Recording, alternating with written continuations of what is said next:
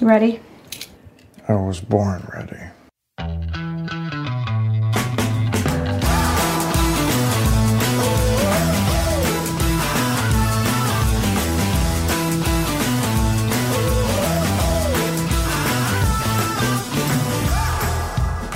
Welcome to a very special edition of the Advisory Opinions Podcast. We promised August would be Nerd Month, and we'd deliver on our promises. So today we're going to very briefly, not very briefly, but briefly discuss the question Can the president actually ban TikTok from the United States of America? A question that many people have asked. And the public really wants to know, Sarah, because they've grown to love my dance videos. oh God. I I have an alternative ego as alter, alternate ego as a TikTok influencer. And you know, I wouldn't doubt it. I really wouldn't. Yeah. Honestly. Yeah, it's a just look it up. A host of videos to early dance videos to early Taylor Swift. It's it's just great stuff. But can we eliminate me from the internet? And can we eliminate, can the president eliminate TikTok? But that's the side, that's the opening act. Mhm. Um, one of the greatest uh, concerts I ever went to in my life was the U2 Joshua Tree Tour in 1987 in Rupp Arena in Lexington, Kentucky. And so the the opening act was a group called the BoDeans. So the BoDeans is the TikTok question, but U2 is Steve Brusatte, a professor, Steve Brusatte from University of Edinburgh in Scotland, and we're going to talk dinosaurs. And it's a great conversation, Sarah. It's just awesome. Can I also relate dinosaurs to the law? Because there was a great legal battle uh, in the 90s. Do you, have you ever been? You've got, gone to Chicago. Have you been to the Field Museum there? Yes, I have. Have you seen Sue the T Rex? I have indeed seen Sue the T Rex. Sue the T Rex is the source of one of the most fascinating legal battles, really, to ever hit dinosaur world. And back in the 90s, uh, like these guys find it. They think they have this contract, yada, yada, yada. The FBI shows up with the National Guard to seize Sue. She ends up on auction. The, uh, the guy makes, the one guy makes $17.6 million from the auction of Sue, and the other guy serves 18 months in federal prison. I mean, Sue the T Rex living quite the life. She now is at Chicago's Field Museum. And so, like, you can see, like, the dinosaur to law. And then, of course, you have Jurassic Park. There's a lawyer in that. So, I mean, I'm Mhm. just saying it's not so off topic. I mean, there's a lawyer in there for in Jurassic Park for a brief period of time. I think he plays an important cautionary role. And you, to be clear, the T Rex is named Sue. They did not literally sue the T Rex.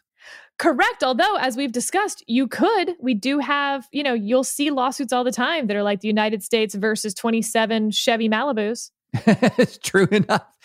Yeah, United States versus 1987 Chevy Silverado. I mean, yeah, it's yeah, it happens. uh, okay. Let's first uh, answer the TikTok question as yes. best as we can, um, because we've gotten this question quite a bit for, on email. I've had it tweeted at me. Uh, can President Trump, by executive order, ban TikTok? Um, Sarah, the short answer is it's complicated. no, I mean, I think the short answer is yes. It, the very short answer, yes, he could, in theory, with all these things lining up and the the evidence he would need and all of that. Like, yes, a president could ban an app like TikTok, and by ban we mean uh, for you to be able to get it from the app store on your phone in the United States. Yeah, the the the pro, the actual question really is: Can the Trump administration use legal means to prevent, for example, Apple or Google from carrying TikTok on the App Store? Correct. That's Um, what ban means in this case. So yeah, I mean, it- Exactly. words easy- it's already the case that you know mili- members of the military are not permitted to have TikTok on their phones. So real quick, David, do you have TikTok on your phone? I do not have TikTok on my phone. Have you I did it one time. You did, I did it one time. And then the more I read into, you know, there's just the very idea that an entity, and there's no real, there's no real separation between Chinese corporations and the Chinese government in the same way that there is in the United States. And, but you know, on the one hand, for me, Sarah, my information is already in the hands of the People's Republic of China because I was subjected I was already subject to that giant data breach during the Obama administration, where the security clearance files. Uh, Uh, so, what did you enjoy about TikTok? Like, what did you like end up looking at the most, and what did you find interesting about it? Um, I would say I didn't enjoy TikTok because I barely looked at it. Uh, Okay. I, I, my my kids, my older two kids, will send us TikToks that they think are funny, and I enjoy the TikToks my kids send me. But I think the number of times in my entire life since I downloaded TikTok that I just intentionally went to the app and s- sort of scrolled through it was two or three, and I think at most I had a little bit of a huh, like huh, interesting, Okay. huh, funny, yeah. Okay. What about you? Uh, I got I found it super addictive. I never like signed up. I would just go on the app and like scroll through and it still knows like it still creates kind of an algorithm for you. And so it will shock no one that my algorithm was um in order dogs, cats, pregnant ladies singing about um doing their dance to the I've been pregnant for way too long. Baby mama, this your song. Um and then probably fourth was like teenagers dancing to songs that like those like memeable TikTok moments. Uh, but really, I went for the dog and cat videos. Let's be real. Yeah, well, I get that on Twitter. And if I'm going to go down a video rabbit hole, it's YouTube. See, and I've never gotten into the YouTube rabbit holes Oh, except gosh. this one night with Hamilton videos and then Lin Manuel Miranda. And then that just like went off. That was like a 2 a.m. morning for no reason.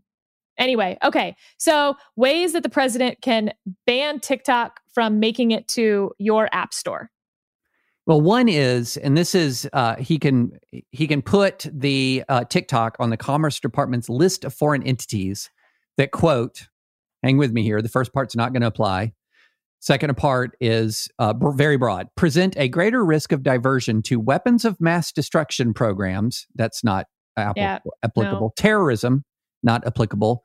And here's the classic catch-all: or other activities contrary to U.S. national security and or foreign policy interests. Okay, so then it's like rifle, rifle, large grenade.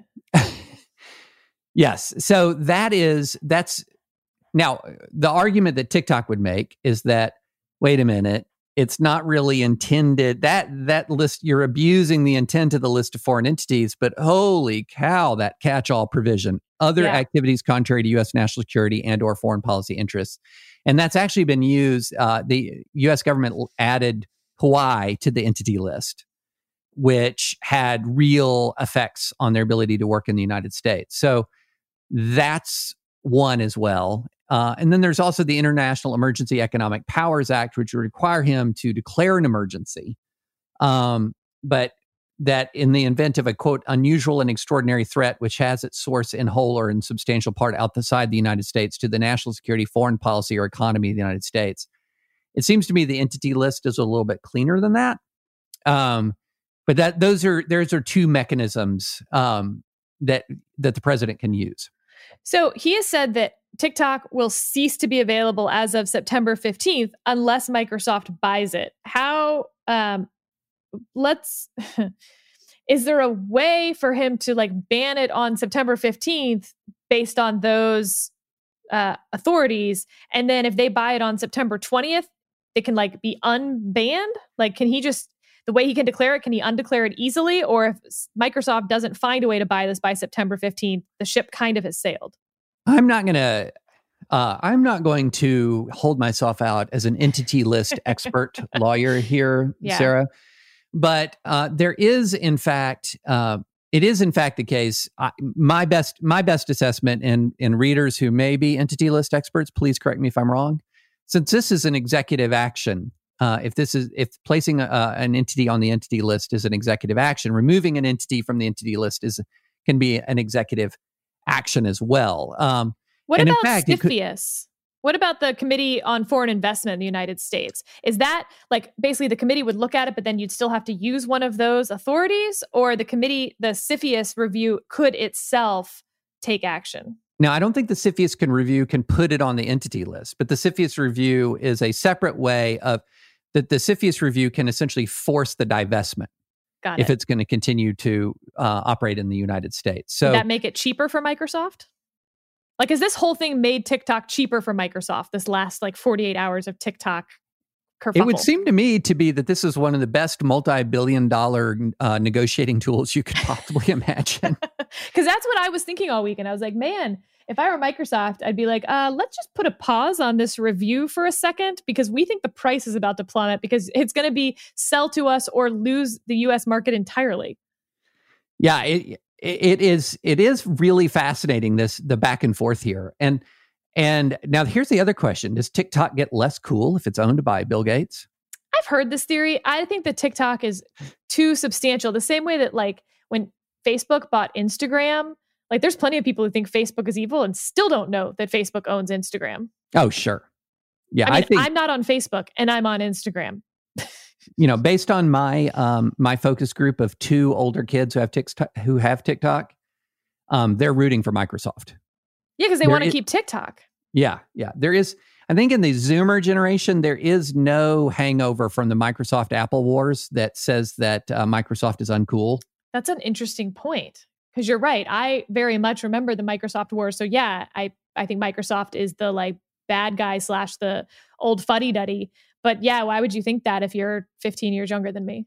Yeah, exactly, exactly. So I think the short answer on the TikTok question is, yeah, probably, um, probably, and you know the the substantive more subs- substantive question is should he should he do it?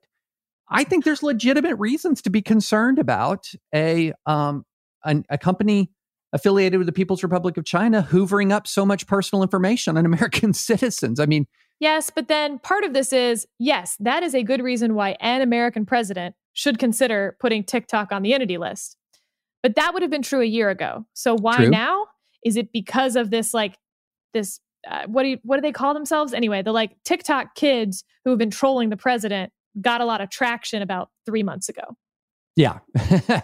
TikTok helped um, foil one of the president's rallies. I, I think there is. Um, I, I let me let's just put it this way. Um, does the president have mixed motives here? I think it's uh, quite probable, quite But certainly possible, perhaps probable that he does. but legally probably irrelevant. Yeah, legally probably irrelevant. Um, absent some sort of like smoking gun sort of uh, but even then, I mean, even then, it's going to be really hard. You know, does does a foreign co- a, foreign country? Hey, let's talk about some of our recent Supreme Court thar- authority. Foreign country, uh, foreign companies have limited ability to assert constitutional rights. Yep. So, all right. Well, Sarah, should we move on from TikTok? Really Okay. important. If Microsoft buys TikTok, will you put TikTok back on your phone? Yes. Same. Microsoft. Yeah, exactly. Because I want to see that Bill Gates content on TikTok. Maybe Bill Gates dancing to Renegade. Renegade, Renegade. now, here's a question for another time. Um, Steve Jobs, the it used to be conventional wisdom that in the battle between Steve Jobs and Bill Gates, Steve Jobs is sort of like the the uh, underdog, scrappy, good guy. Yeah. And as we learn more about sort of Steve Jobs and his hold and rule over Apple, and we learn more about Bill Gates as like one of the world's great phila- philanthropists, Yeah. it's really casting the old Microsoft versus Apple wars differently in my mind. No, I mean, 1995, how we thought history was going to remember these two men is very different in 2020, no question. And, Yeah. you know, as the great musical told us, um, who lives, who dies, who tells your story will become very important for these two guys. And Bill Gates's longevity has worked very much to his benefit for uh, his memory and posterity. True, and his actions. I, so I'll put me on record if if Microsoft buys uh, TikTok, I will download the Gates app and I will take the Gates vaccine. All right, I'm so excited for what's coming next. Let's go. Let's go. Yes, let's go. Let's talk paleontology. All right, so let's do it. With us today, we have Steve Brusate. No, I mispronounced it already. Oh, that's good enough. uh, he is a professor of paleontology and evolution at the University of Edinburgh. And here's how I came to find and know Steve, Professor Steve, we'll call you.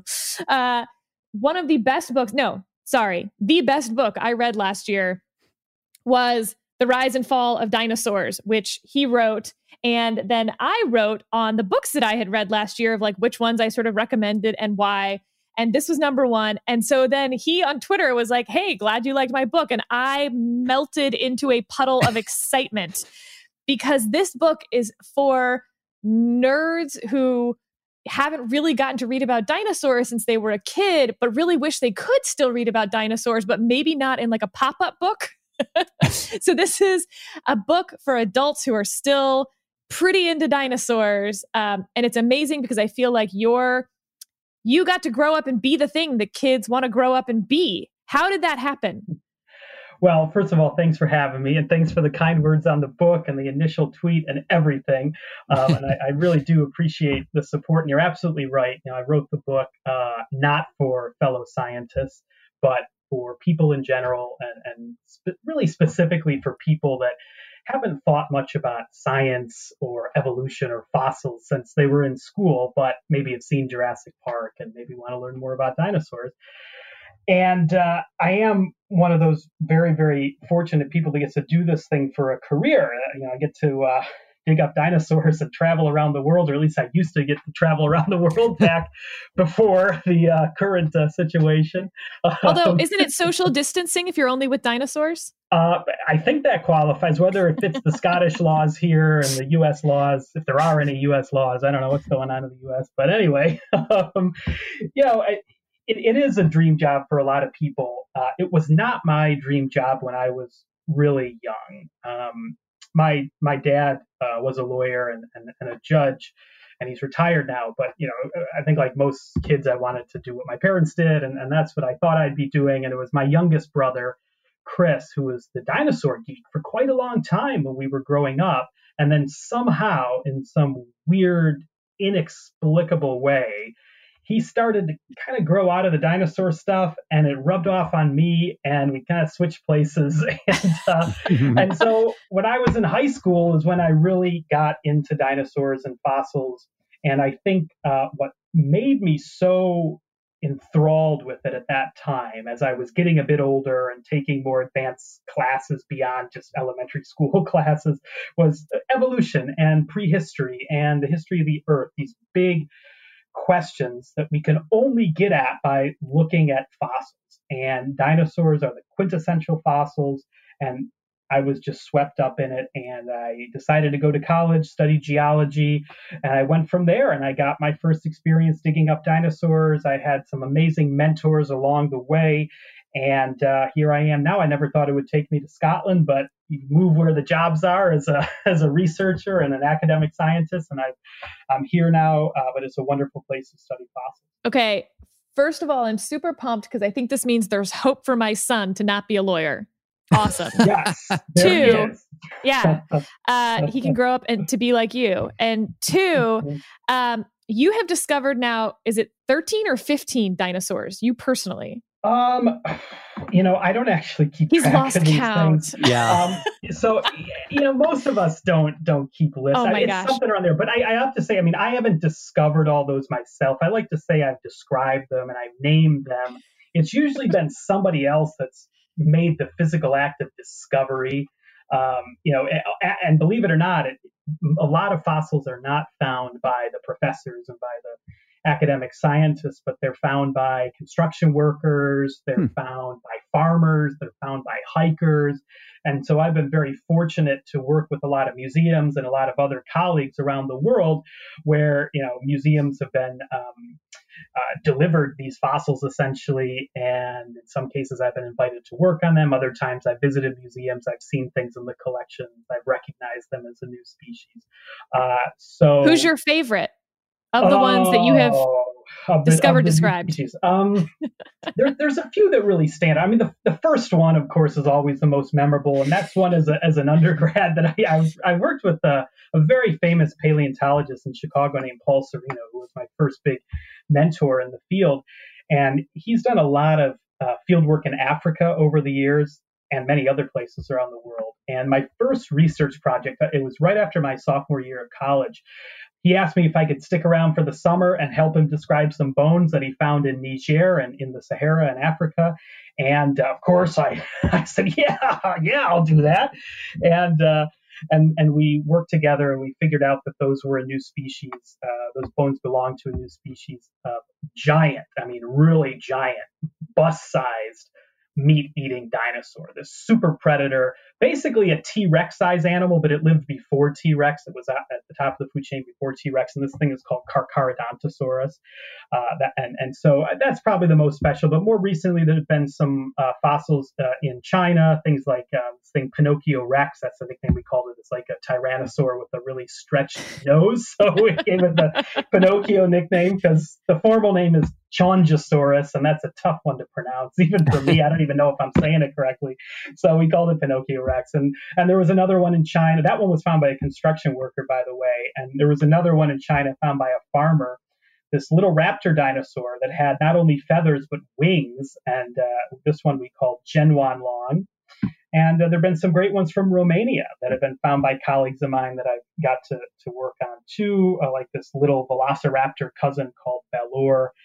Uh, so I know that's not one. I know that's a complete kind of cop out of the answer, but th- those are my handful of, of favorites. Uh, and of course, the next one is always the other favorite. It's whatever we have that we're working on now. And we do have some stuff from Scotland, believe it or not, some, some new dinosaurs, a new pterodactyl also, and um, from Romania and from some other places. So there's always new stuff. And uh, that's a great thing about this field right now.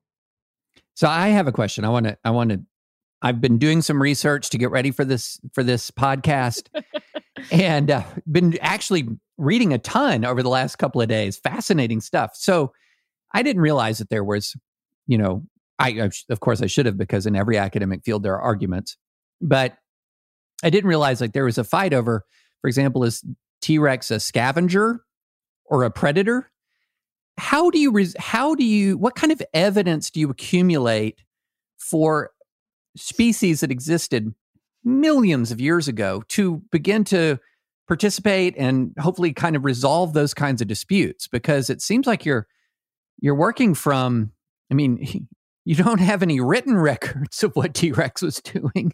You just got these Dear bones. diary, today Yeah. I its, ate ar- its arms were far too short to write, and it only had Yeah. two fingers. It couldn't couldn't hold a Yes. pencil. So we're out of So- luck there. You're right. So, how do you resolve these kinds of arguments? And then also, if correct me if I'm wrong, uh, but you were also uh, I, was reading in the New York Times that um, that y- the T Rex may have been actually reasonably intelligent um, by the standards of the animal world. So, yeah, how do you how do you accumulate this kind of evidence? How do you fight this out? And and um, and was the T Rex really actually smart? Mhm. The T-Rex was smart. I'll get to that one in a second. Um, Okay. But in, in general, uh, yeah, when, when when people read about a new dinosaur discovery or some new skeleton goes viral online, a lot of people probably do wonder, you know, how do we actually know this stuff? And as paleontologists, a lot of us like to uh, consider ourselves as, as a sort of detective.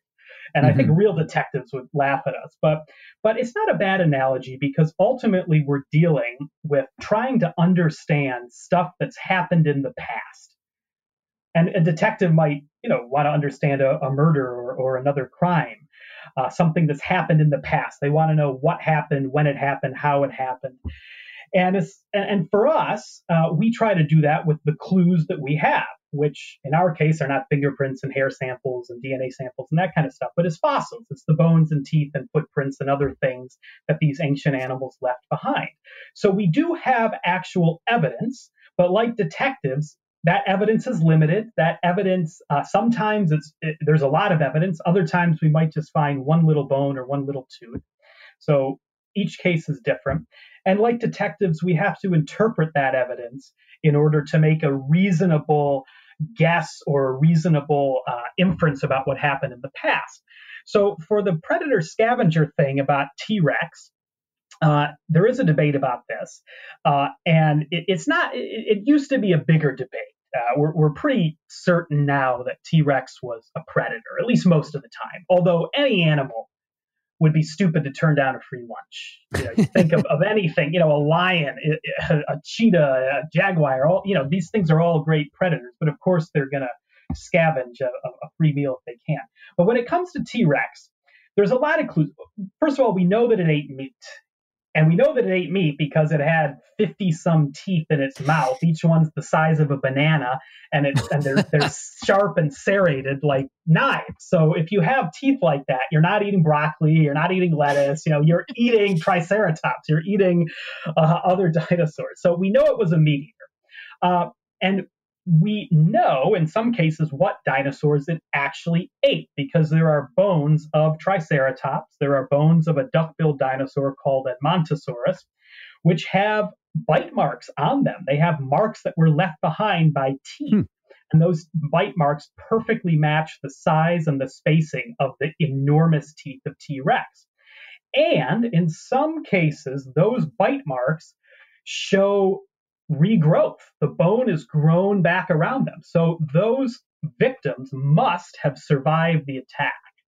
So that's the sort of line of inference that we take from the very general down to the more specific to address that very particular question of whether T Rex was a hunter. And yes, it was. And one of the reasons why it was a successful hunter, of course, it had those 50 some banana sized steak knife teeth, but also it had brains in addition to its brawn. It did have a big brain. It was kind of the reptile equivalent of a chimp. And I talk about this in the book, and it's a part of the book I wish I could actually rewrite because I wrote about it in a in an awkward way that was a little bit misleading. But I talk about T Rex being chimp-like in its intelligence. I don't mean it's as smart as a chimp because chimps are really, really, really smart. But mm-hmm. T Rex was to reptiles what a chimp is to a mammal. So it was one of the very smartest reptiles that ever lived. It had a much bigger brain in proportion to its body size than most other dinosaurs. So, and, and it also had uh, really keen senses of smell, really keen senses of hearing. You might ask, how do we know that? We don't find fossilized brains, but the, the brain sits in a cavity inside the head, just like our brain. So if we find the skull of T Rex, we can CAT scan it. We can use software to build digital models by filling in that brain cavity. That tells us what the brain looked like, it tells us the shape of the brain. We can measure the volume of it. It tells us the size of the brain and the ear and the olfactory part of the brain that controls smell and all of that stuff we can get from the CAT scans. And we can compare the CAT scans to CAT scans of other dinosaurs and very importantly, to modern day animals, to crocodiles, to birds, to things that we can actually observe. And that all tells us that T Rex had a very big brain, keen intelligence and really good senses compared not only to other dinosaurs, but also to things like crocodiles that are still alive today.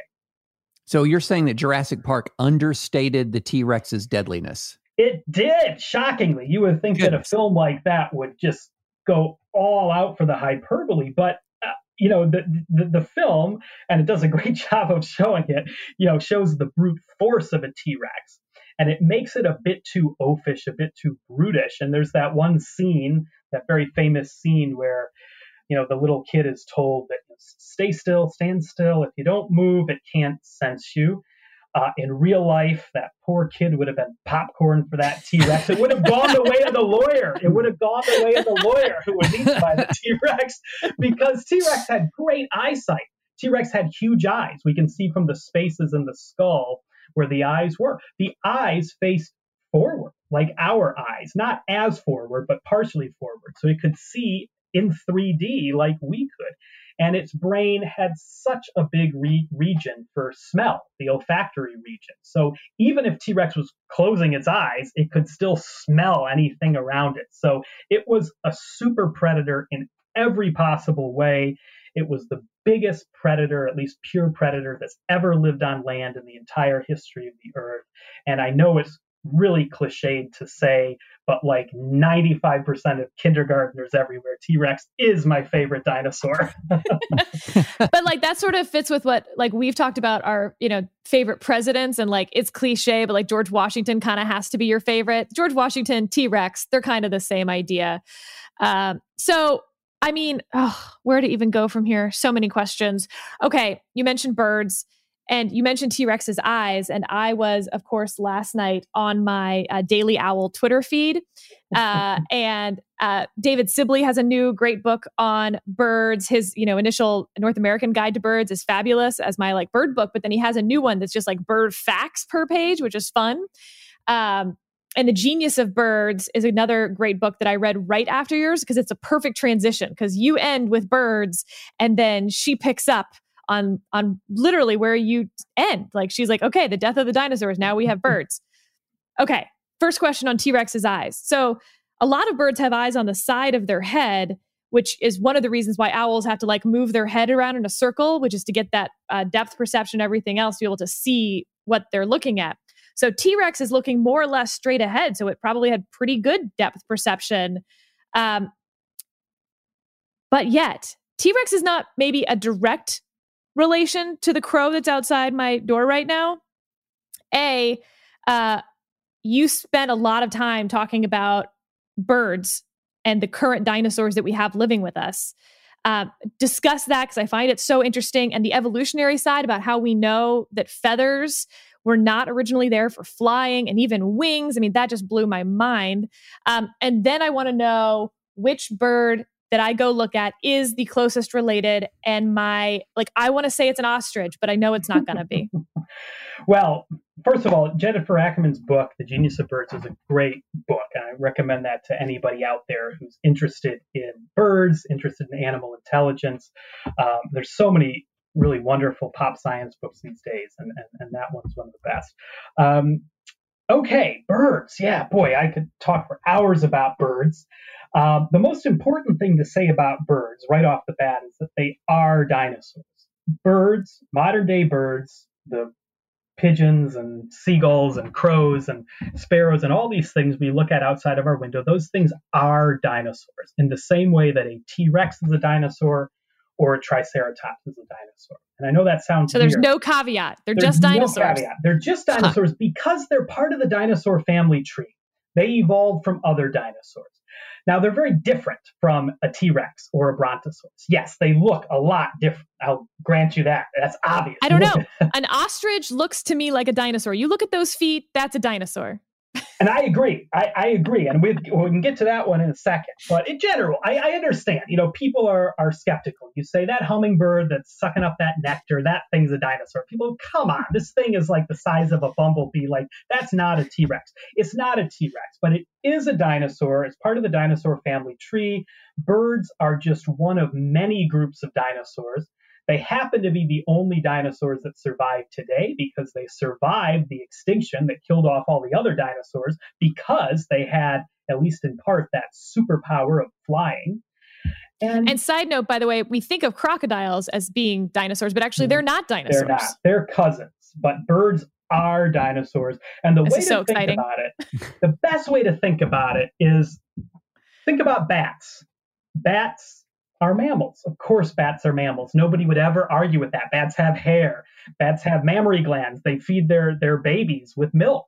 Bats have molars and premolars and that standard lineup of, of mammal teeth and, and so many other features. They, they have live birth and placentas and all those things.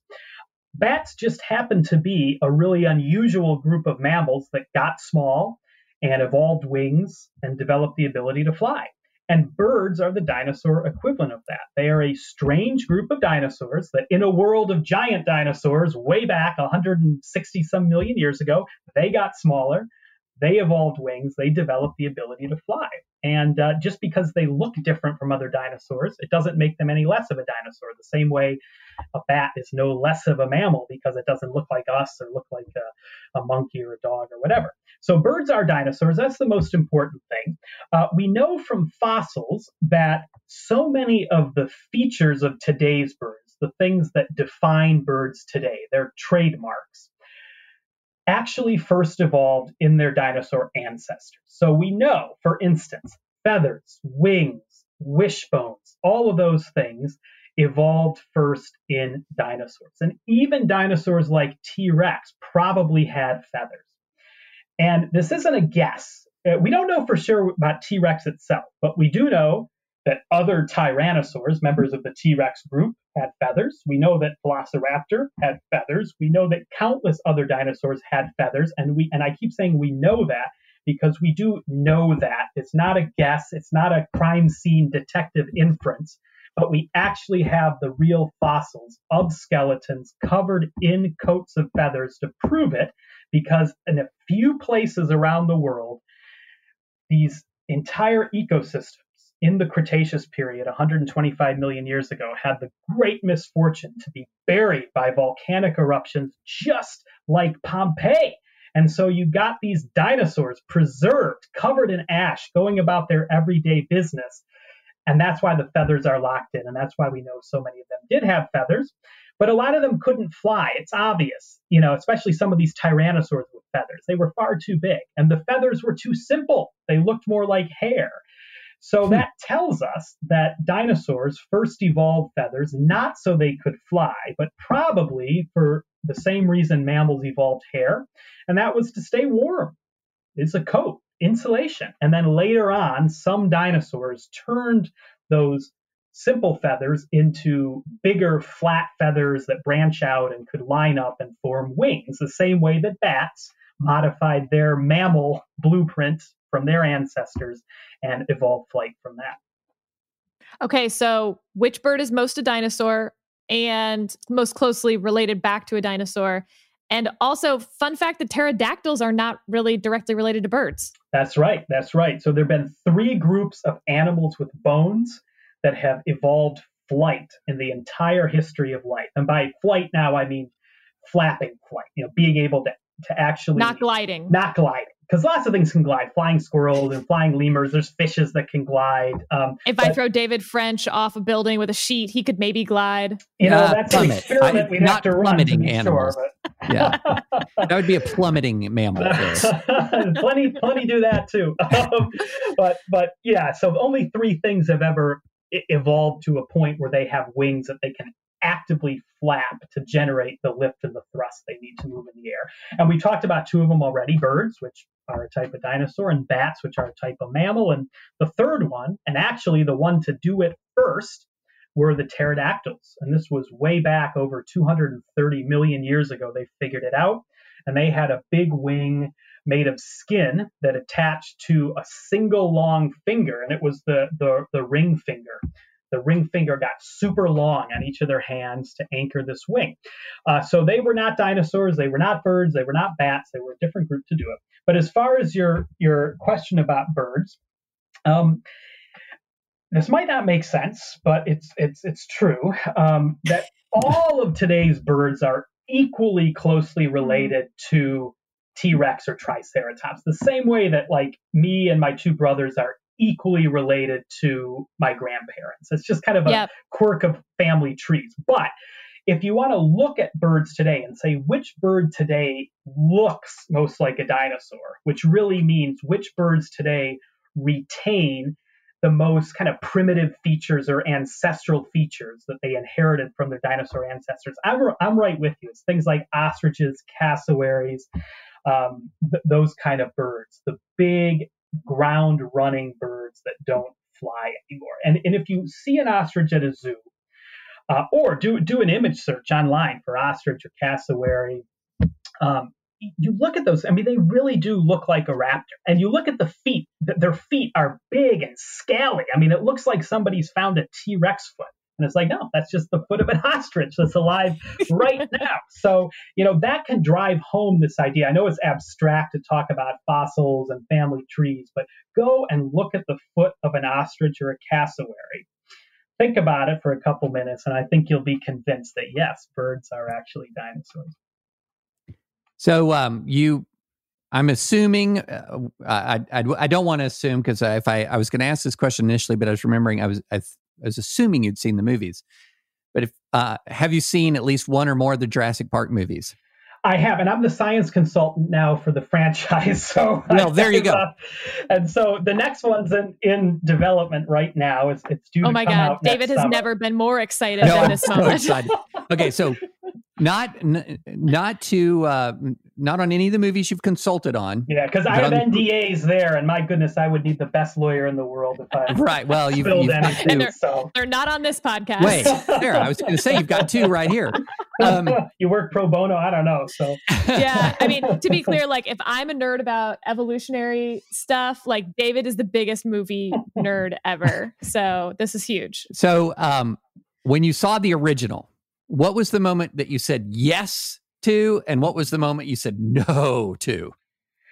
I do remember seeing the original. I was nine years old, so I, I just remember the basics. I remember being there in oh. the theater with my dad and with my brothers, and that this was before I became obsessed with dinosaurs. But it was right in the middle of when my brother Chris was in his dinosaur phase.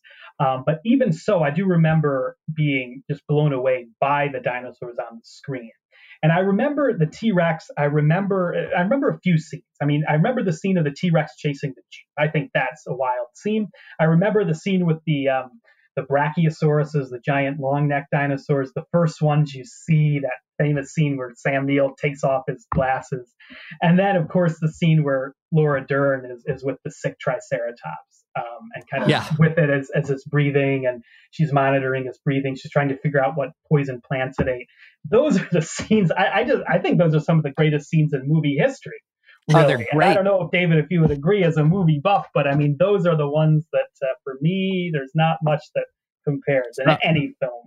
I'm obviously the oldest person on this podcast, as I am always the oldest person on this podcast. So I was a lawyer, or no, wait, 93 is when it came out. Yeah. I think. So I was just about to graduate from law school, and I remember the Brachiosaurus scene and just on the big screen being blown away. But now that you're, you know, you're a full grown paleontologist, is there a scene in Jurassic Park that you go, no, no, that is that is dramatic license that is too far for me well, uh, when the T Rex killed the lawyer, I was going, no, no, the world needs that lawyer. The world needs that. But other than that scene, which proved, by the way, that T Rex was a predator, uh, ate yeah, that pred- predatory lawyer. Um, but I'll go back to the Jeep scene, which is a beautiful scene cinematically. And, and mm-hmm. I love it. And I'm not going to nitpick about it, but you know, since you asked, um, that scene is not that realistic because T Rex could not move that fast. That's one mm. of the mm. oh. things a T Rex couldn't do. I mean, we've already heaped praises and heaped hyperbole on T Rex, but it, one thing it could not do was run particularly fast. Uh, that it could probably run about 10, maybe 15 miles an hour max. Now that's fast, and that, and that would outrun us. So we'd be in trouble if we were on foot. Uh, it was enough to at least be able to ambush things like triceratopses. But if you're talking about chasing down a jeep, you know, once that jeep got into third gear, it would be able to to lose the T Rex. But I don't want that nitpicking uh, comic book guy style reading of that scene to, to ruin it for anybody. Because on the whole, it, it, what that scene does well is just convey the sheer size and power of the T Rex. Right. I do want to point out a pet peeve I have in the new Jurassic Parks. Um, uh, I can run pretty fast in heels, not as fast as she's running. And then she takes off her shoes barefoot. If you're used to wearing high heels, like your feet are also not going to be great at running barefoot because you're going to step on sticks and stuff and that's going to hurt. So, you know, women heels, like there's a whole foot you know shoe relationship there that maybe they're not asking you specifically for your advice on but i think you should feel free to weigh in i'm not the, the, the, high heel consultant i have to say I, you know i'll leave that to bryce dallas howard to, okay. to do her okay. own scenes i thought that that was an amazing scene by the way just the way that it, it wasn't and i don't know for sure but what I was told and what I remember is that she wanted to do that. She decided to do that. She thought that would be a really neat scene, you know, a powerful scene to show the ferocity of her character. Whether well, it's better than yeah. Yeah, whether that's biomechanically feasible the same way we're talking about T Rex running, I don't know. but, I'm a big fan of hers. So, um, all right. I read in one of the reviews of your book that at your office in Edinburgh, there is a sign that says, This is a velocifree a velociraptor free workplace. And then below it, it says days since the last incident 23 billion 923 million 875,288 days. That's Are you true. updating that sign? uh, well, I haven't for the last six months or so since we've been on lockdown. Um, oh, since I haven't been fair. in my office. So I would assume there hasn't been any velociraptor incidents during the time we've been locked down, but I'll have to see when I get back. Yeah. Uh, but yeah, it is big true assumption. that sign's on the door. It's something one of my students put up there, um, printed out from the internet, I think. Uh, but you know, I, I one of the great things about my job is that I get to mentor a lot of students, and, and I run a lab in Edinburgh where right now I, I have six PhD students. I have um, three postdocs that work with me, so people that have finished their PhD and are in that intermediate phase of, of jumping to a permanent job. And then I have a lot of master's students. We run a master's course here, one year master's course. So I was one of those students that that uh, that put that on my door. Um, but uh, it, it, maybe sounds a little trite, really. But since we brought this up, and since students have come into the picture, you know, we're in this golden age right now. It really is a golden age. There's 50 some new species of dinosaurs being found every single year. You know, once a week on average, somebody's finding something new somewhere around the world, even in Scotland. It's incredible. And it's all because of young people going into the field. And it's young people all over the world in China, in Argentina, in Brazil. It's young women too. It's not just the, the, the little boys anymore that go into the field. You know, the vast majority of my students are young women. So the, this this whole thing ha- has just boomed over the last few decades. In large part because of Jurassic Park. Jurassic Park made dinosaurs cool. They made dinosaurs relevant. They led a lot of people in my generation to go into the field. That has had direct consequence. Now we're finding so many dinosaurs because this generation has come of age, but at the same time, there's still a lot more to be found. We are far from exhausting all the dinosaurs out there. So, for any younger listeners, I don't know how many younger folks listen to a, a legal, you know, podcast, but anybody out there who's younger, you know, and you're thinking of going into this field, we are nowhere close to being done finding new dinosaurs we get a surprising number of emails from high school students and you know oftentimes they're asking me about going into campaign work and um, i think it's important to describe the you know yes there's a lot of fun and i like selling people on how much fun my career choices have been but there's also certain types of personalities that are going to fit well and certain types of personalities that aren't going to fit well like you know, I work for 18 months, 20 hours a day, and then I have six months of being unemployed where I sleep and loaf around like an anaconda who just, you know, ate uh, a gazelle. Um, and so you have to be the type of person who's going to enjoy that and is okay missing birthday parties and weddings and things like that for that 18 month period. And then you're going to be the person who takes your friend to the dentist because you can during your six months of unemployment.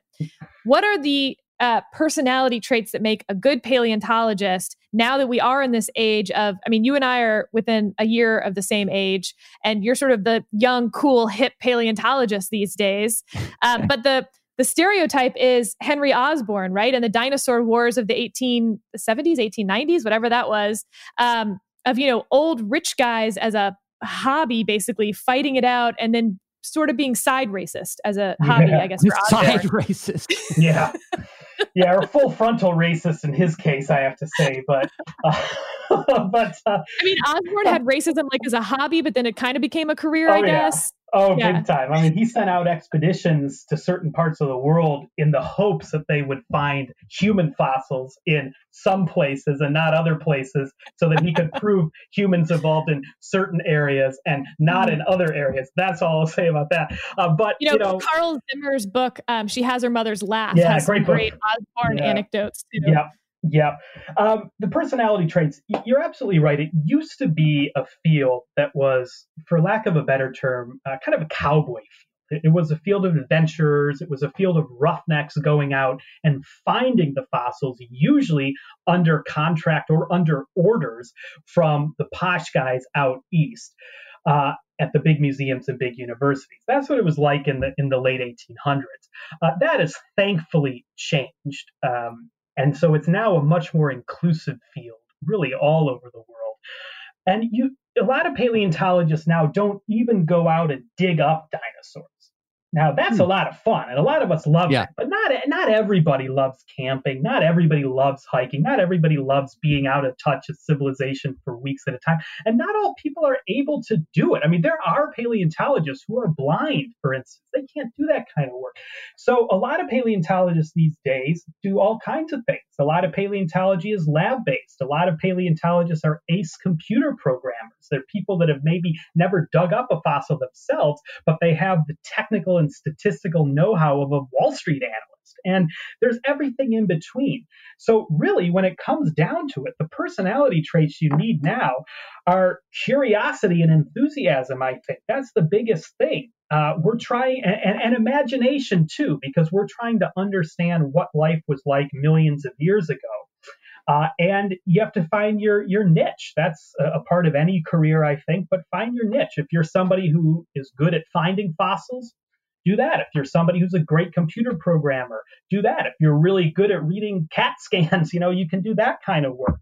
Uh, and and the, the other thing I'll say about that, as far as the discovery side of paleontology, anybody can do it if they they want to. Uh, and again, maybe not everybody's capable of doing it, uh, but if you want to find a fossil, there are not really many barriers anybody can go out with the rock hammer, with the pick, with with your your your geological map. You can go out and look for fossils. You don't need a PhD to do it. You don't need a professor to be a professor to do it. And as I mentioned earlier, a lot of the best discoveries are made by people who are not academics or people who do not have great credentials. And I tell young people that ask me, what should I do if I want to start to become a paleontologist? And I say, go out and look for fossils, get a guidebook, get a geological map, mm. do some research on the internet, see what is in your area. There might not be dinosaurs, but there's bound to be some type of rock somewhere that's full of fossils. And as long as you know the laws, as long as you know who the landowners are, you know, look into that stuff, of course, cover your backs, but otherwise, go out, see what you can find. That's not something you can do in most sciences. It's very hard to be an amateur particle physicist. you know, that's, a, that's a tough thing. Guilty, guilty. I mean, well, well, it's been done. a side hobby of mine for a while. Let's thank our sponsor today, Gabi Insurance. We're all looking for ways to save money, especially now. When's the last time you looked at how much you're spending every month on car insurance, on homeowners insurance? Now's the time to check out Gabi and see about getting a lower rate for the exact same coverage you already have. Gabi takes the pain out of shopping for insurance by giving you an apples to apples comparison of your current coverage with 40 of the top insurers, insurance providers like Progressive, Nationwide, and Travelers. Just link your current insurance account, and in about two minutes, you'll be able to see quotes for the exact same coverage you currently have. Gabi customers save $825 per year on average. If they can't find you savings, they'll let you know so you can relax knowing you have the best rate out there and they'll ne- they'll never sell your info. So no annoying spam or robocalls. It's totally free to check out your rate and there's no obligation. Take 2 minutes right now to see how much you can save on your car and homeowners insurance. Go to gabi.com slash advisory. That's G-A-B-I dot com slash advisory. Gabi.com slash advisory. So I have a question about uh, the digs. So this is just my from a com- uh, completely uninformed from a distance view of what it would be like on a dig. Super cool location. Lots of really tedious work mm-hmm. accompanied by moments of delirium as you un- you uncover something. Is that right? Wrong? What yeah. am i missing? Yeah that's that's that's a really good description in general field work. I'll say that sometimes they're not beautiful locations. Uh, we do go where the fossils are. So if there happen to be dinosaur bones that are falling out of a, a river cut or falling out of a rock outcrop behind a Walmart or you know at a garbage yeah. dump or whatever. We're gonna go there and dig those bones out. Uh, but most of the time, we are out in the desert, in the Badlands, in places where there's lots of rock, not a lot of buildings, not a lot of roads, not a lot of people, not a lot of plants and trees to cover up the fossils, which normally means those are very gorgeous places. Um, and the thing about finding dinosaurs is there's not really any trick to it. We, we don't use any radar or sonar or any fancy equipment to shoot into the rocks to see what's in there because it doesn't work. People have tried. But mm-hmm. fossils, uh, whether they're bones or teeth or whatever, these are things that, that used to be bones, but they've been turned into rocks and they're now inside of other rocks. And you just can't use sonar to to see that kind of stuff. So we we go we do our homework. We choose places where there's rocks of the right age, the right type to have dinosaur bones in them, at least theoretically. And then we go and we walk around and we look. And sometimes we look hmm. and look and look and look. And there are many days where we find nothing. But then you see something and you follow it into the rock and you dig around it. Maybe a little bone is sticking out. You get your tools out, get down on your hands and knees. You go in carefully, you dig in, and then maybe that bone leads to another bone, and maybe that other bone leads to another bone, and then maybe you have a skeleton. And those are the moments we all live for. And those are the things that keep us going, either through the bad days in the field or through the winter, or in this case, through the pandemic when none of us are able to get out of the field. Uh, all right. We have, I mean, I I, ugh, I Can I ask one more question, Sarah? Yeah. Super okay. Fast. I mean, I have I have one that I'm ending with, but yeah. Oh, okay. Oh, okay. You you you end. No, but no, I have no. just one. Yeah, yeah. One. I'll do this for another five hours. If I mean, a dinosaur killing asteroid is heading to the world now, d- is it worth fighting to live, or do I just do I stand on the roof of my house and just let the fireball consume me, or if I can live through the blast wave, do I have a chance? Oh yeah, yeah, yeah. I mean, when the, the dinosaurs died, except for birds, of course, the T Rexes and Triceratopses, they died literally because the six mile wide rock fell out of the sky. It was traveling hmm. faster than a speeding bullet. It, it was, in all honesty, and it, it smashed into the earth at the force of over a billion nuclear bombs put together. This was chaos and this was destruction that happened instantaneously. And about 75% of species died out. Uh, and, and that's a, a catastrophe. That's a calamity. At the same time, 25% of things made it through. So you had a one in four shot. And so we see this throughout the history of life. There have been a lot of extinctions, and some have been bigger than others. And there have been a lot that have been caused by climate change, by warming events, greenhouse events, these kind of things.